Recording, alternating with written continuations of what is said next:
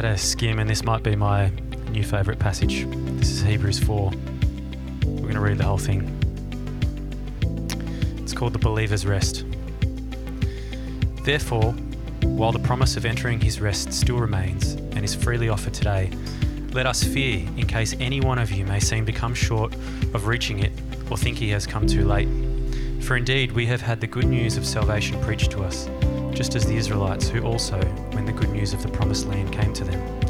But the message they heard did not benefit them, because it was not united with faith in God by those who heard. For we who believe, that is, we who personally trust and confidently rely on God, enter that rest.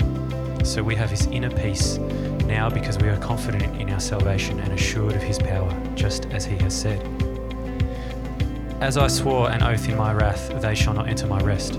This he said, although his works were completed from the foundation of the world, waiting for all who would believe. For somewhere in Scripture, he had said this about the seventh day. And God rested on the seventh day from all his works. And again in this, they shall not enter my rest. Therefore, since the promise remains for some to enter his rest, and those who formerly had the good news preached to them failed to grasp, failed to grasp it and did not enter, because of their unbelief evidenced by their disobedience. He again sets a definite day, a new today, providing another opportunity to enter that rest by saving through David after so long a time, just as has been said before in the words already quoted. Today, if you hear his voice, do not harden your hearts. This mention of a rest was not a reference to their entering into Canaan, for if Joshua had given them rest, God would not speak about another day of opportunity after that. So there remains a full and complete Sabbath rest for the people of God. For the one who has entered, once entered his rest, has also rested from the weariness and pain of his human labours, just as God rested from those labours uniquely his own. Let us therefore make every effort to enter that rest of God, to know and experience it for ourselves, so that no one will fall by following the same example of disobedience as those who died in the wilderness. For the Word of God is living and active and full of power, making it operative, energizing, and effective. It is sharper than any two edged sword, penetrating as far as the division of soul and spirit, the completeness of a person, and of the joints and marrow, the deepest parts of our nature, exposing and judging the very thoughts and intentions of the heart. And not a creature exists that is concealed from his sight, but all things are open and exposed and revealed to the eyes of him with whom we have to give account. Inasmuch then as we believers have a great high priest who has already ascended and passed through the heavens, Jesus, the Son of God, let us hold fast our confession of faith and cling tenaciously to our absolute trust in Him as Saviour. For we do not have a high priest who is unable to sympathise and understand our weakness and temptations, but one who has been tempted, knowing exactly how it feels to be human, in every respect as we are, yet without committing any sin. Therefore, let us with privilege approach the throne of grace, that is the throne of God's gracious favour, with confidence and without fear, so that we may receive mercy for our failures and find His amazing grace to help in time of need and appropriate blessing coming just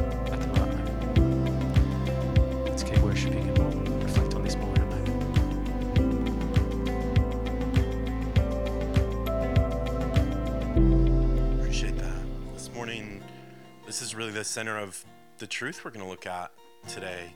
You know, Curtis pulled this passage, Hebrews chapter 4.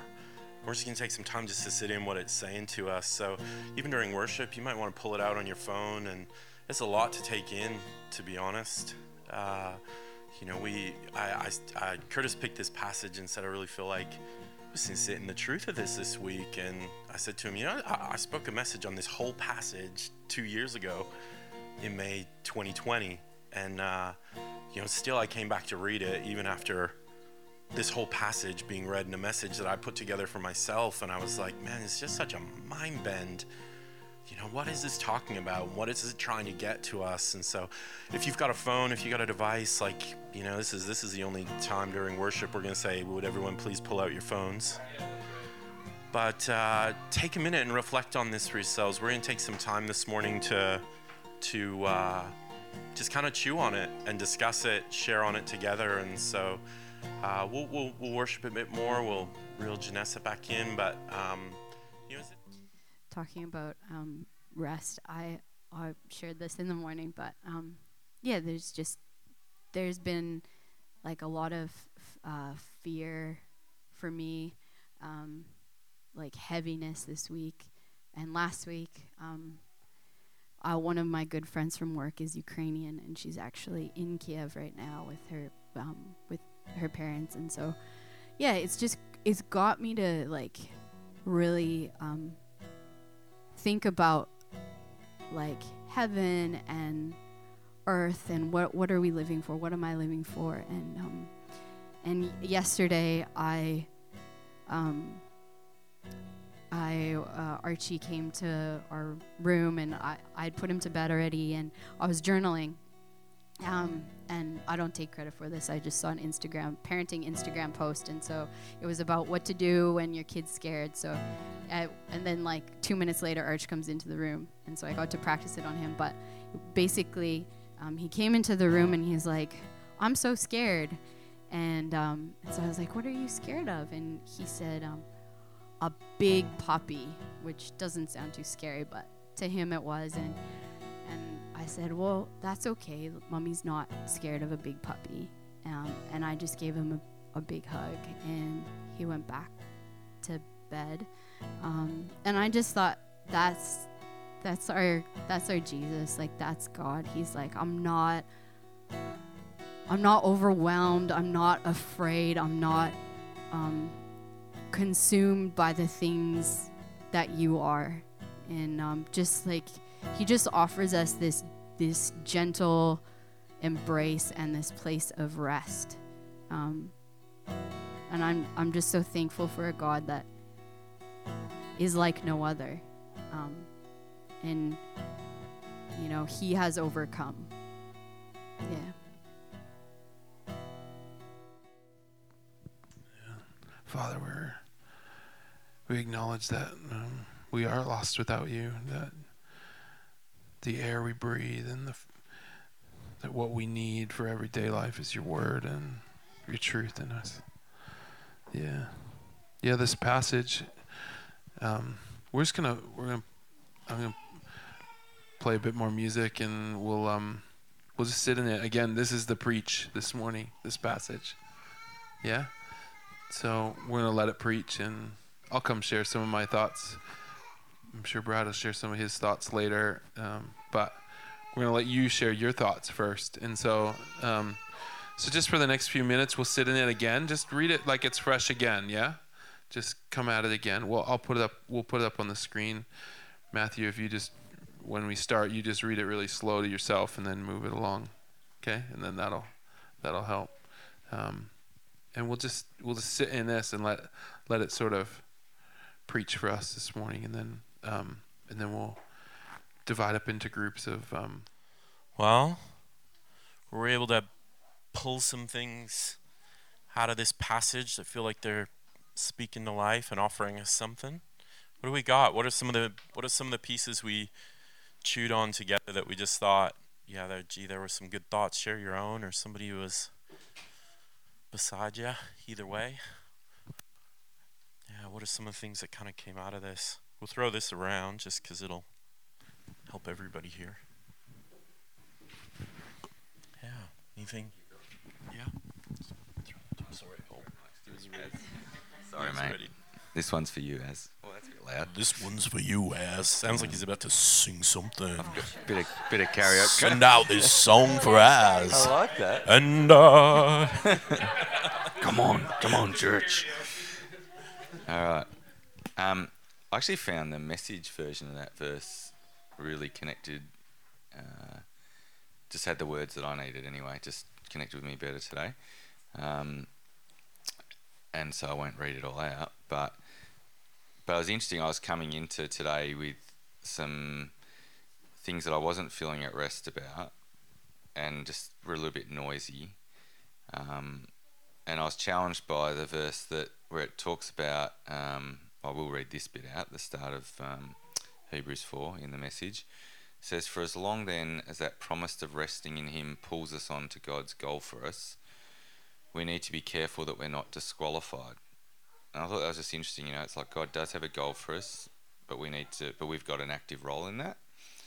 Um, we receive the same promises as those people in the wilderness, but the promises didn't do them a bit of good because they didn't receive the promises with faith. And I just thought, you know, and, and it has been, there's been a bit of a situation where things haven't transpired the way that I heard them. And it rattles you, and you start to go, well, you know, it makes you question other things. And um, but I have felt through the process that I, I have felt that I've got a role in it. Like I've almost felt like God's been challenging me to level up on my faith. And it was just interesting reading this, you know, recognizing that, you know, I definitely don't feel a state of peace around this issue. Um, I have in other times when when I've had a greater confidence and a greater faith that what I've heard was actually true. Now, whether it transpires to be true or not, I'm not sure how it's all going to play out. But I think there's something, yeah, there's just something in that, um, in my role in this that you know, don't be careful that we don't disqualify ourselves because the lack of faith for the words that God has said. And, it go, and right down at the end of it, it says something about, um, uh, where's it say this? God means what He says. What He says goes. His powerful word is sharp as a surgeon's scalpel cutting through everything, whether doubt or defense. I thought, yeah, wow, that's true as well, isn't it? Like, what he says goes, and, you know, yeah, it is the doubts that have me not taking faith and therefore not experiencing the peace he's got for me in this area. Yeah. Yeah, great thoughts. Yeah. It's uh yeah, it's an interesting it's an interesting thing to I mean to connect the fulfillment of the promise with the faith in the promise. You know, it's like y- sometimes we live like just what'll be will be, and God gets His way. Yeah, and I like what you're focusing on that there's a partnership in faith with the promise, and that it changes the story.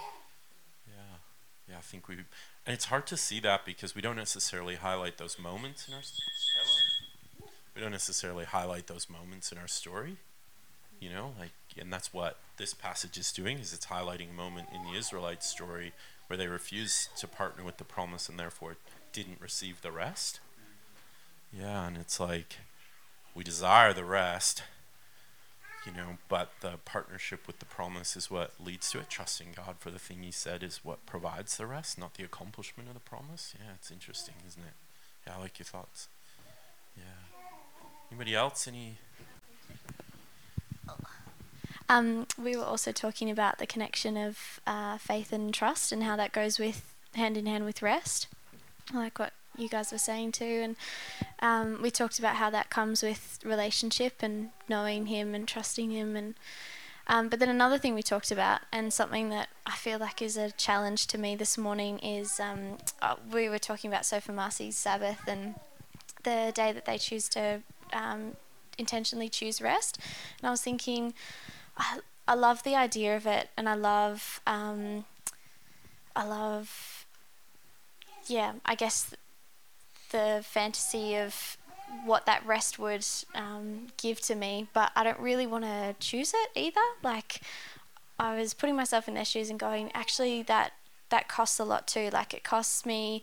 Um, you know, maybe I have security in my phone, or maybe it's costing me connection, or feeling like I'm missing out on things because I'm not in the loop, or whatever. But um, yeah, rather than just assuming that rest is always beautiful and fabulous and has, you know, it's just this wonderful idea, it's like I actually have to choose it, and it actually um, costs me something too.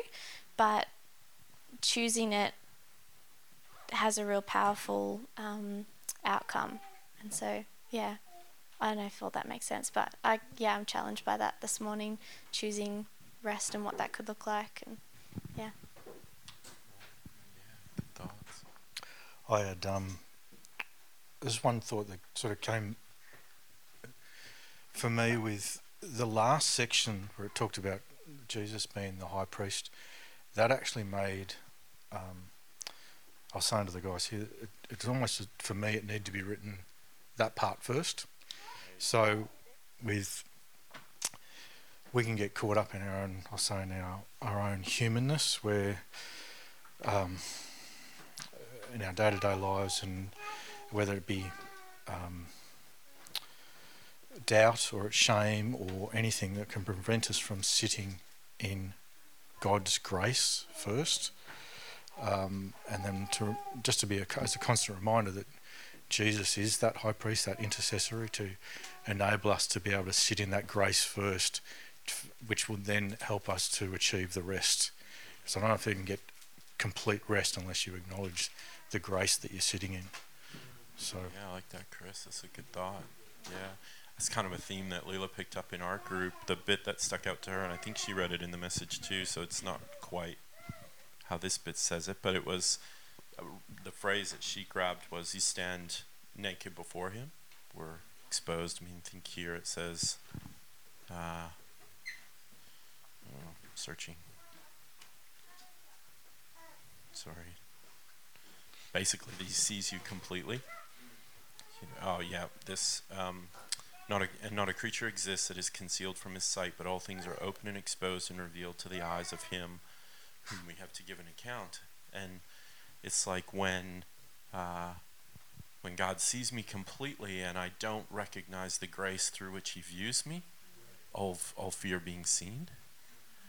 And it's like it connects for me with this part of the passage that talks about the word of God being active and powerful, even dividing to the very soul and spirit. And when you start to think about that, it's like, you know, when I stand before a God who sees me completely and I'm fully exposed before him, he can begin to divide what's true and what's false, what's of my soul and what's of his spirit. He can begin to reveal motive and judge, you know, and I feel like when I marry that with the things you're talking about, Glenn, and I recognize that my motives aren't being judged before all of you. The motives of my heart, the intent of my heart, isn't being judged so that I can be shamed before all of these people. It's so that I can be revealed to myself and understand what I'm in.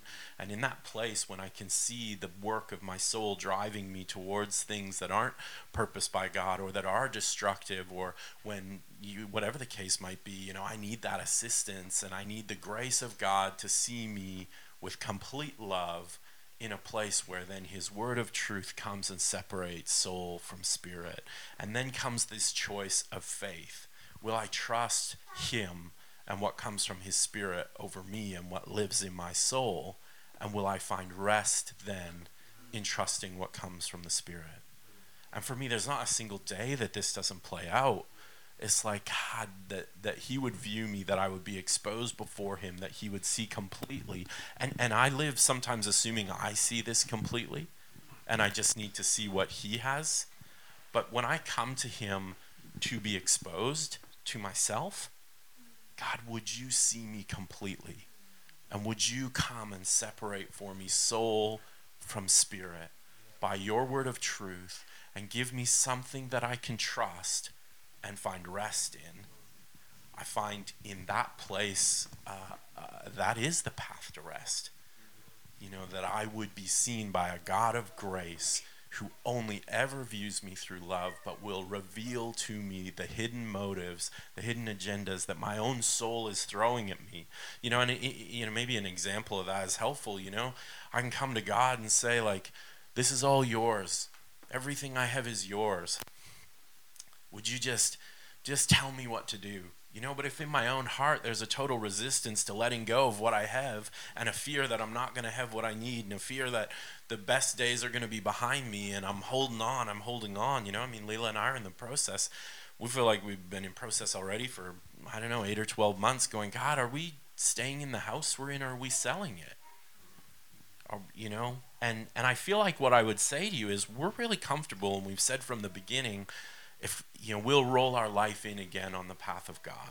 You know, we've gone all in on this before and we'll do it again. We want to be those who would. But then I need God to come and show me like am I in torment over this? Am I holding on to this house? Am I ashamed if my lifestyle goes down? Am I defined by the place I live? It's like I don't think I am. My my soul's saying I'm ready, but am I ready? God come and expose, let me be completely seen and exposed before you. And would you come separate soul and spirit and give me truth that I can trust and a word of the spirit that I can follow? And it's like, you know, that for me, that's this inner reality that's revealed in this passage that's just so powerful. And Chris, I think what you're saying is entirely true. It's got to start with a belief that God is a God of grace. You know, the passage that sits before this in the end of chapter 3 talks about the peril of unbelief and then this passage is titled, at least in, in, in the you know version I was reading, uh, the rest of believers. And really, what we're being handed here is tools to deal with unbelieving parts of our heart that refuse to trust and take faith in the things God's offering to us, refuse even to see ourselves or be exposed in those things. And it's like, I want the promises of God but I wanna I, I don't want to hold on to something that's coming from my soul that I'm calling spirit that is holding on to an agenda that I have. I need him to come and reveal me to me. I need I need the motives of my heart to be judged before him. Yeah. Anyway, those were some of the things that were coming out in our group, and yeah, Curtis, come come share a couple of your thoughts. I, I stole your thunder. Will you come and share it the way you would. Come on. Yeah, come and know. Just come and tell us why you chose this passage and what God's been saying to you about it. You picked this, so come on. Come be wonderful before us. Maybe do it in song. we'll. You can have this one. I'm just gonna go. Uh, well, I guess I'm staying. You pulled up the side. Yeah. I think we're cuddling. I don't know. I'm here to be the backup singer. Oh, you think we should? Yeah. Well. Tag team? So anyway. yeah, especially when you're on Zoom, like you just hear the two voices. Oh, okay. Great. Br- Brodus. Oh, I know what you were I doing. know, I know what you were doing. Brutus. Brut- Brutus. Brutus. That Okay, work. I'm that. gonna throw myself under the but we are the Brutus. Thank Focus. you. All right, Thank you, Kalani. Laz. Yeah. Gosh, Youth chat. That She's right giving there. us a youth That chat. was a youth chat. That That's right it. there was a youth She chat. just- she just dragged you in there. Needed. focus. She's just. Sorry. All right. Let's be blessed by Curtis's song. Well, no, the I think the yeah, that's right. I think the the part the thing that led me it's a strange way to get to this passage for me. The the direction of it has been strange. Um, but um, uh, maybe without knowing it or maybe intentionally Brad's been preaching this message to me for a while anyway. So that we've had a fair few conversations about some of this type of stuff. But really the way the lord led me to this passage because he did it backwards we've been talking about some of this stuff anyway um, in life. But i think um, he said to me that line that comes in it's his word too. It comes from uh, samuel where he says he said to me uh, obedience is better than sacrifice this is what i felt like he whispered into my head one day. And i was like oh okay that's a that's a like i was just like lord what are we what are we talking about? What are you trying to get to me? And i just felt like he said obedience is better than sacrifice. And that that statement comes from um, a time when saul uh, um, was told to uh, carry out um, a let's just let's let's keep it short. Carry out a mission uh, and he decided that his way was a little bit better the way he figured was a little bit better. And and then uh, at the end of it brought a big sacrifice to God and said "Hey, now here's my offering to you. And Samuel the prophet comes along and says uh, obedience is better than sacrifice. You were asked to carry out this mission in a specific way and uh, now you're trying to cover it over with your actions and your duties but actually i'm going to expose your heart which is i'm going to expose your heart and say your sacrifice is worthless to me because it comes without with disobedience yeah? And it's like whoa like you know that challenge it's an affronting statement.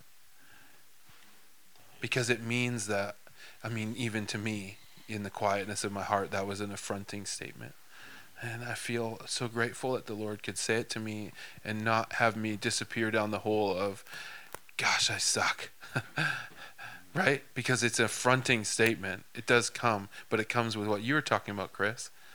It comes with knowing that I have mercy and grace to approach him now with it. So what do you mean, God?